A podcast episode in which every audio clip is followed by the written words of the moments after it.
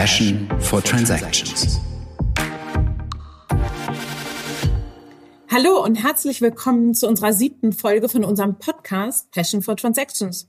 Schön, dass ihr alle dabei seid. Mein Name ist Gina Bartschütte und heute habe ich die Ehre, die siebte Folge unserer Podcast-Serie zum Thema Mobility zu starten. In jeder Episode von Passion for Transactions begrüßt Avato Financial Solutions Experten, die über Sharing, über Subscription, über Mobility-Themen sprechen. Dabei verstehen wir uns als Enabler für Order-to-Cash-Prozesse und sind damit für die einfache Abwicklung von Transaktionen zuständig. Heute darf ich Alain Fisser, CEO von Lynk Co. begrüßen, Experte für neue Mobilität, Abo-Modelle, Share-to-Care, Membership, aber ich glaube, du stellst dich am besten selber vor. Danke, Gina. Äh, allererst freut es mich, dabei zu sein bei dieser siebten Episode. Also mein Name ist Alain, ich bin äh, CEO von Link Co. International. Wir sind eigentlich eine neue, ich, ich nenne es gerne Mobilitätsmarke, also ganz deutlich kein Autohersteller, auch wenn wir ein Auto haben. Und unsere Idee ist eigentlich, ja, das Konzept der Autoindustrie einfach komplett umzudrehen und statt Autos zu verkaufen, Mobilität anzubieten. Das ist eigentlich die kurze Zusammenfassung. Danke dir. Zudem habe ich Kai Dahlmann bei mir, Senior VP von Avato Financial Solutions, Experte rund um Subskription, Transaktionen für den Nutzer so angenehm wie möglich zu gestalten und das Stichwort ist hier auf jeden Fall Sustainable Consumption. Aber Kai, vielleicht stellst du dich auch kurz selber vor. Ja, Dina, auch äh, von mir herzlichen Dank, dass ich äh, wieder dabei sein darf. Ist ja für mich jetzt das zweite Mal in der Tat. Und ähm, wie du schon richtig gesagt hast, ne, ich habe das Glück, äh, nicht nur mit wunderbaren Personen wie Alain zusammenzuarbeiten, sondern tatsächlich auch mich mit dem Thema Nachhaltigkeit äh, etwas intensiver zu beschäftigen in den letzten Jahren. Und ähm, die Digitalisierung macht äh, viele, viele neue Sachen möglich. Und äh, wir sind natürlich froh, dass wir da auch mit dabei sein dürfen, neue Wege zu beschreiten. Danke dir. Ich freue mich ganz besonders auf euch beide, weil ich glaube, es wird ein ganz, ganz spannender Podcast. Ella, ihr seid mit einem komplett neuen Konzept gestartet. Für mich ein absolutes Pionierkonzept, getrieben durch den Endkunden. 96 Prozent Stillstand der Fahrzeuge ist nicht mehr hinzunehmen. Wie habt ihr den Marktstart empfunden? Seid ihr zufrieden? Habt ihr euch das so vorgestellt? Sind eure Erwartungen erfüllt worden? Ja, wir sind bis jetzt natürlich sehr zufrieden. Das ganze Konzept hat angefangen vor einige Jahren. Ich war seit 35 Jahren in der Autoindustrie, war immer ja eigentlich äh, schockiert, dass es in dieser Industrie eigentlich nichts bewegt. Äh, das Businesskonzept ist noch immer genau das gleiche. Wir bauen Autos und dann schicken wir sie zu Händler und die Händler verkaufen, reparieren die. Das ist einfach unwahrscheinlich, wenn die Welt sich so schnell ändert. Und da haben wir gedacht, wir müssen etwas komplett anderes entdecken und darstellen.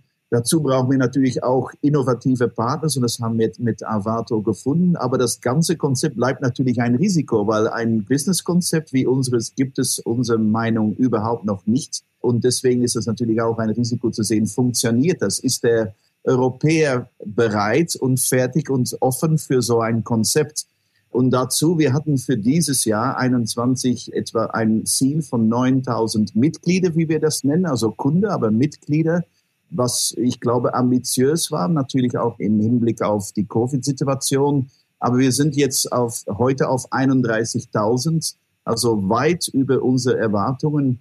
Und wir sehen, dass über 95 Prozent von diesen Mitgliedern auch tatsächlich für diese monatliche Konzept gewählt haben. Das ist für uns natürlich ja wahnsinnig schön zu sehen, dass das Konzept funktioniert, auch wenn wir eigentlich kaum Werbung gemacht haben über das Konzept, eigentlich nur Pressearbeit. Also das, wir sind sehr optimistisch. Ja. Das Schöne ist ja, dass ihr uns sehr früh in den Prozess reingenommen habt. Wir also im Rahmen von Convenience ähm, des Finanzprozesses.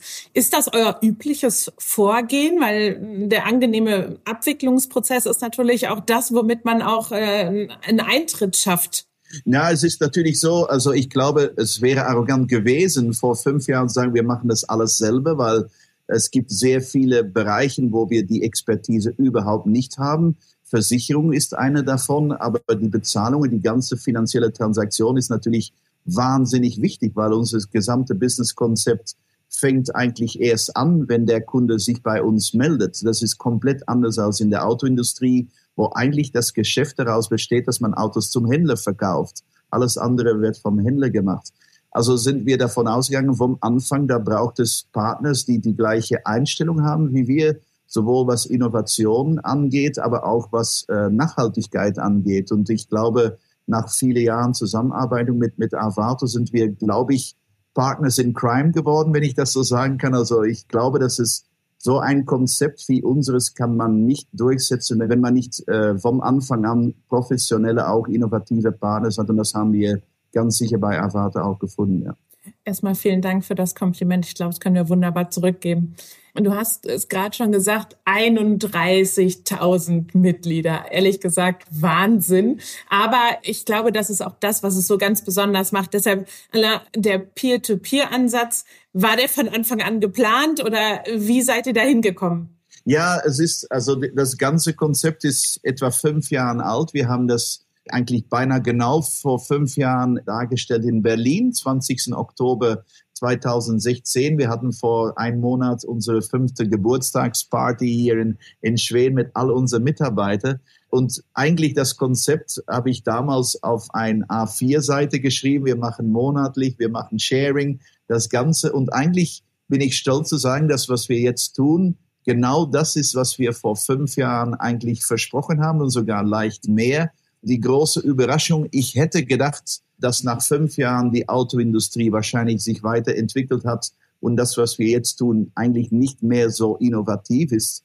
Komischerweise und vielleicht auch keine Überraschung, eigentlich kaum etwas hat sich äh, getan in der Autoindustrie. Alle verkaufen noch Autos.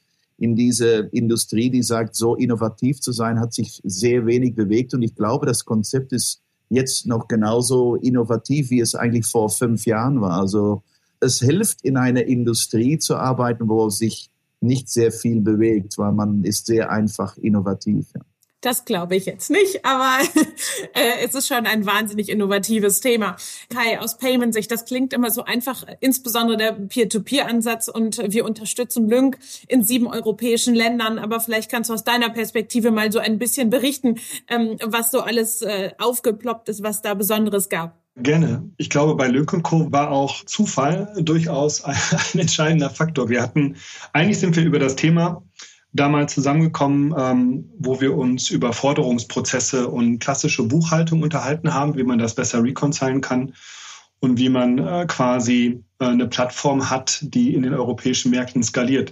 Und dann hatten wir ein, zwei Termine, wo wir Edge Cases gezeigt haben, wo wir uns mit Parking beschäftigt haben, also wie man Parkplätze teilen kann und dann kam Anna in den Meeting und hat auf einmal eine App gezeigt. Guck mal, das planen wir. Und das war so faszinierend, dass man gesehen hat, dass wir äh, von der Ausrichtung her und das, was wir eigentlich erreichen wollen, äh, mit diesen Netzwerkeffekten und dass man wirklich Digitalisierung auch nochmal anders denkt, waren wir sehr, äh, sehr stimmig und sind dann halt relativ schnell auch auf dem Thema Subskription gewesen und wie man halt äh, unterschiedliche subskriptive Modelle abwickeln kann. Also auch im Hintergrund, dass man sagt, okay, du hast jetzt ein Abo-Modell auf dem Festpreis äh, und ein Abo-Modell, was sich, was kombiniert möglich ist, also auch, dass der Endkunde ähm, tatsächlich dann über den Preis bestimmen kann. Und das Faszinierende war, normalerweise siehst du in einem Prozess, dass man sagt, okay, das nehmen wir uns vor.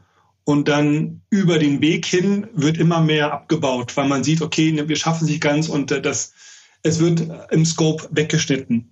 Äh, mit Lynk Co. war es genau der andere Fall. Wir hatten Ziele und dann auf einmal wurde es immer mehr und das war faszinierend zu sehen, äh, wie gut und wie dynamisch das Team auch tatsächlich zusammengearbeitet hat und äh, dann nachher doch Themen in sehr komplexen auch Partnerstrukturen, das sind ja nicht nur alleine auch äh, dann wir, tatsächlich äh, auf den Weg gebracht wurde und eine sehr, sehr schöne Case Study für Innovation, aber gleichzeitig auch den Blick, dass in der neuen digitalen Welt hat auch der Finanzprozess und die Abrechnung durchaus sehr bestimmend ist über den Customer Engagement. Ne? Weil da kriegst du gerade bei Subskriptionen hast du dann mehrmals ein Kundenerlebnis und nicht nur linear, nur einfach. Und von daher war das eine sehr, sehr schöne Reise, die zum Glück auch noch nicht zu Ende ist. Absolut. Du hast, bist ja im Moment auch dran an einem Thema und das geht sozusagen von dem Peer-to-Peer-Sharing-Thema eigentlich einherkommend, dass du dich mit Käufergruppen befasst. Also das heißt, dass es nicht nur einen linearen Verkauf gibt, sondern eben, dass wir eigentlich zu einem Direct-to-Network, Direct-to-Many sprechen. Magst du uns dazu auch noch mal einen kurzen Einblick geben? Ja, gerne. Im Rahmen der nachhaltigen Konsum gibt es natürlich viele Facetten. Es gibt das Thema äh, Co-Konsum, also wie man zusammenkaufen kann. Es gibt das Thema Einkaufsgenossenschaften, das heißt, wie tun wir uns zusammen, um, um Themen zu kaufen. Das äh, Konzept ist dahingehend faszinierend. Es geht ja um eine Community, um eine Membership. Ne? Also, dass du äh, geteilten Konsum erlaubst innerhalb dieser Gemeinschaft. Und äh, was wir uns momentan äh, genau angucken, ist, wir reden schon im Marketing schon seit längerem immer schon über welche Population oder welche Kunden möchte ich wie ansprechen. Sobald es dann aber um den Verkauf geht, gehen wir immer wiederum auf das Individuum zurück. Das heißt, dann spreche ich nur Anna an, ich spreche nur die Gina an. Die Frage ist doch, wenn ich diesen Verkaufskanal auch schon auf eine Gruppe öffnen kann, dass ich also gleich das Produkt einer Gruppe von Leuten andienen kann, ne, dann habe ich nicht nur auf der einen Seite das Thema Auslastung des Produktes geschaffen, sondern ich habe auch gleich die Ansprache und die Verteilung der finanziellen Last auf eine Gruppe ermöglicht.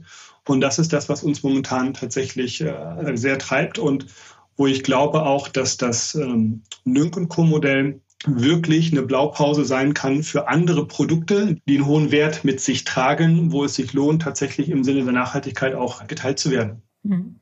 Äh, ich glaube, du hast mir ein paar Stichwörter geliefert, ehrlicherweise. Also nachhaltig habe ich gehört, sowie auch Auslastung. Beides Themen, äh, womit sich Lynk und Co. insbesondere auch beschäftigt hat oder beziehungsweise wo ihr auch gesagt habt, 96 Prozent Stillstand ist nicht mehr hinzunehmen der Fahrzeuge. Was ist euer Ziel? Beziehungsweise habt ihr schon aktuell Zahlen, wo wir hinsichtlich Auslastung stehen? Also konntet ihr die schon reduzieren?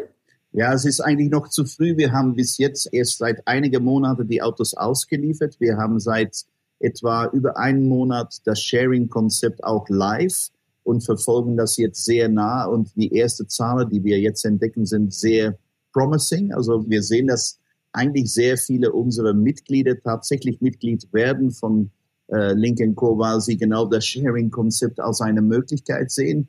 Es ist genau, wie Kai sagt, also unser Konzept ist in einer Industrie, die sich jetzt nachhaltig nennt, aber es gar nicht ist, weil man egal ob man jetzt Elektrofahrzeuge anbietet oder nicht, wenn das Geschäftsmodell darin besteht, dass man Produkte verkauft, die für 96 Prozent stillstehen, das ist einfach nicht nachhaltig, wie nachhaltig diese Produkte auch sein mögen. Also unser gesamte Konzept ist darauf basiert, dass es nicht darum geht, so viel möglich von diesen Autos auf der Straße zu bringen, sondern die eigentlich mehr optimal zu benutzen. Und das ist auch ein Geschäft. Äh, und da bin ich immer interessiert und auch intrigiert, dass man so oft hört von der Autoindustrie, dass Sharing nicht funktioniert. Und das ist natürlich auch ein bisschen ein Conflict of Interest, weil wenn das Geschäftsmodell darauf basiert ist, Autos zu verkaufen, dann ist Sharing nicht unbedingt eine Hilfe. Wobei es in unserem Fall genau das ist, warum es geht. Und wir sehen die ersten Signale, dass tatsächlich sehr viele von unseren Mitgliedern genau deswegen zu Link Go kommen. Wir reden sehr bewusst sehr wenig über unser Produkt, das Auto, weil alle sagen, wir haben das beste Autos und ich glaube, ich kann ruhig sagen, es gibt keine schlechten Autos mehr. Die sind alle sehr gut. Äh, also wir wollen jetzt nicht beweisen, dass unser Auto besser ist. Wir lassen die Journalisten, die Presse über unser Auto reden. Worüber wir reden wollen, ist unser Geschäftsmodell, weil wir zielen genau diese Leute, die eigentlich zu dieser Gruppe gehören, die sagen, eigentlich dieser Materialismus ist nicht unser Ding. Das Auto sehe ich nicht unbedingt als ein Statussymbol, sondern als ein etwas, was ich benutzen kann und was, worauf ich auch stolz sein kann, aber was ich auch nachhaltig umsetzen kann. Und wir sehen, dass dieser Trend sich deutlich bewegt. Und für diese Gruppe sind wir da. Ähm, und also wir sind sehr ja, angenehm überrascht, wie das Konzept ankommt. Und wir sind sehr gespannt auch, wie der prozentuale Umsetzung sein wird von das Sharing-Konzept, weil darum eigentlich geht es überhaupt. Ja. Ich glaube, dass äh, was auch bei Lincoln Co. spannend ist, es ist eins der wenigen wirklichen Abo-Modelle. Ne? Ich meine, du hast im Automobilmarkt ja so oft, äh, wo man sagt, es ist Subskription, aber dann nachher ist es dann doch irgendwie ein verstecktes Leasing mit sehr vielen Nebenbedingungen. Ne? Und äh, da auch zu schauen, inwiefern welches Eigentumsverhältnis, ob es jetzt der wirkliche Eigentum ist, der Besitz oder halt, wie gesagt, der kurzzeitige Besitz im Sinne von äh, des Abos, welches Modell, wo Leute eher geneigt sind, dann den Besitz zu teilen, das ist auch faszinierend. Das gibt es als solches auch noch nicht im Markt, ne? um das mal rein von der Konsumentenforschung her zu betrachten, okay, was ist denn, gibt mir die Subskription die Sicherheit, dass ich sage, okay, ich, ich teile jetzt mein, mein Auto, weil wenn irgendwas passiert, dann habe ich immer auch die Möglichkeit, gegebenenfalls äh, zu tauschen. Das ist also auch ein sehr, sehr innovativer Sprung nach vorne, muss man sagen. Ja, genau. Und ich, das, das freut mich, dass Sorry, du das erwähnt jetzt nicht für dich. nein, nein, nein, nein, nein, ganz im Gegenteil. Es freut mich, dass du das auch erwähnt hast, weil ich habe vergessen, das auch zu erwähnen. Es intrigiert mich auch, wie auf einmal jetzt in den letzten drei, vier Jahren das Konzept Abo in Deutschland so hochst populär ist oder Subscription auf Englisch, Abo in Deutschland. Und das ist ganz komisch, weil wenn wir vor fünf Jahren das zum ersten Mal ernannt waren, dann war das so, worüber wird da jetzt geredet? Abo und Auto, das geht nicht zusammen. Jetzt ist es ganz deutlich, aber es hat uns auch gleichzeitig ein bisschen frustriert, dass wenn wir die Abos analysieren, die es gibt in, in der Autoindustrie, das sind genau wie Kai sagt, eigentlich verkappte Leasing-Elemente. Das ist Marketing, bla bla für Leasing. Und dann haben wir gedacht, deswegen haben wir auch vor einem Jahr entschieden, wir, wir nennen das jetzt nicht mehr Abo, wir nennen es Mitgliedschaft, oder Membership, weil das nach meiner Meinung, das Konzept Abo ist ein bisschen, wie soll ich sagen, missbraucht worden, der Name. Wir nennen uns gerne Netflix der Autoindustrie. Bei Netflix, man zeichnet für einen Monat, man kann es verlängern. Wenn es drei, sechs oder zwölf Monate ist, ist es für mich kein Abo, dann ist es ein Leasing. Aber ja, das ist jetzt in der Name Deswegen haben wir vor einem Jahr entschieden, dass es Mitgliedschaft ist, weil man bei uns sich nur für einen Monat kommentierte. Obwohl in den Videos äh, auch oftmals ja auch gefragt wird, äh, verkauft ihr Autos oder nicht? Also ich habe mir das ein oder andere Video angeguckt, wo du eben auch der Community erklärst, äh, wie euer Konzept ist. Und immer wieder wird gefragt, kann man bei euch auch ein Auto kaufen. Genau. Ähm, also ist es auch schwierig, der Community zu erklären, dass ihr, dass ihr auch Autos verkauft, aber es eben auch unterschiedliche Modelle gibt? Ja, das ist eine gute Frage. Das, also die ehrliche Antwort ist, vor zwei Jahren haben wir entschieden, was tun wir jetzt? Gehen wir nur Abo oder Membership mit oder gehen wir beide? Und dann haben wir gesagt, auf zwei Gründe werden wir die Autos auch verkaufen. Der erste Grund ist, wir haben gedacht, es wäre ziemlich arrogant, wenn jemand bei uns kommt und sagt, wow, tolles Auto, kann ich es auch kaufen? Und wir sagen nein. Und zweitens müssen wir auch zugeben, wir hatten uns schon Sorgen gemacht, ist Europa bereit zu dieses Geschäftsmodell? Dann ist eigentlich das Verkaufen eine Alternative, eine, wie soll ich sagen, Erleichterung des Risikos, dass wir das Risiko runterbringen. Jetzt nach einem Jahr sehen wir, dass über 95 Prozent der Leute für diese monatliche Konzept angeht. Und das macht uns natürlich sehr glücklich, weil das heißt eigentlich, es funktioniert. Und ich sage immer zu meinen Mitarbeitern, wir sind wie Spotify, aber wir verkaufen noch CDs. Und das ist natürlich, jetzt können wir ganz einfach sagen, jetzt sind wir Spotify. Als du vor fünf Jahren gestartet bist, was hat dir denn den Impuls gegeben, tatsächlich so radikal zu denken? Hattest du eine, einen Abstand von der Automobilindustrie? Weil das ist ja schon revolutionär. Ich, ich, ich komme ja selber aus der Automobilindustrie und ich weiß, man ist ja doch sehr schnell auch in dieser wunderbaren Welt gefangen, um so radikal denken zu können. Kannst du da mal was zu sagen, wie das bei dir sich entwickelt hat? Ja, bei, bei, mir war es eigentlich zwei Dinge. Äh, erstens nach 30 Jahren damals in der Autoindustrie, wo es mir ja schockiert hat, dass nichts passiert. Das Einzige, was sich bewegt, ist das Auto. Und man könnte eigentlich sagen, dass das Auto in den letzten 50 Jahren sich weniger entwickelt hat als dieses Gerät in den letzten fünf Jahren. Also diese Arroganz hat mich sehr, äh, ja, das, das hat mich sehr enttäuscht und ich wollte da etwas tun. Der zweite Punkt, komischerweise, und das klingt jetzt religiös, aber ist es wirklich nicht. Ich habe zwei Söhne, die sind 22 und 26, wirkliche Millennials. Wenn die mich fragen, Papa, was hast du eigentlich dein ganzes Leben gemacht, weil ich war selten zu Hause, dann ist die Antwort, ich habe Autos verkauft und es gibt sogar ein warmes Gefühl. Also habe ich gedacht, ich muss versuchen, etwas in meiner Karriere zu tun, das wirklich nachhaltig ist. Und da habe ich eigentlich überlegt, vor sechs Jahren auszusteigen, etwas komplett anders zu tun. Und dann kam die Möglichkeit, eine neue Marke zu gründen. Und dann habe ich gedacht, wow, jetzt kann ich die beide kombinieren, wirklich mal etwas zu ändern in dieser Autoindustrie, wo sich nicht bewegt und gleichzeitig das auch nachhaltig zu ändern. Das war eigentlich meine Motivation. Und ich muss sagen, am Anfang, wenn ich mit dieses Geschäftsidee zu unseren Eigentümer gegangen bin, dann haben die mich angeschaut, ob wir die falsche Substanz geraucht haben. Aber ich glaube, ich habe gelernt, für jede gute Idee auf dieser Welt gibt es immer mehr Gründe, sie nicht zu tun. Aber wenn es auch nur einen guten Grund gibt, sie zu tun, muss man nie aufgeben. Das ist meine, ich glaube, das, was ich am meisten gelernt habe in den letzten fünf Jahren. Super spannend. Eine Frage habe ich allerdings noch. Und zwar habe ich äh, gelesen, äh, dass auch in der Diskussion ist oder dass es gegebenenfalls einen Markt für Zweiräder gibt. Das heißt, dass ihr irgendwie auch überlegt, Motorräder oder weitere Vehikel oder äh, mit anderen äh, Kooperationspartnern zu arbeiten, wenn ihr sagt, ihr werdet Mobilitätsanbieter. Gibt es in dem Rahmen noch einen Ausblick, den du uns mitgeben kannst? Ja, ich glaube, dass das Schöne an unserem Konzept ist, wenn man Autos verkauft, verkauft man Autos und dann ist der nächste Schritt das nächste Auto.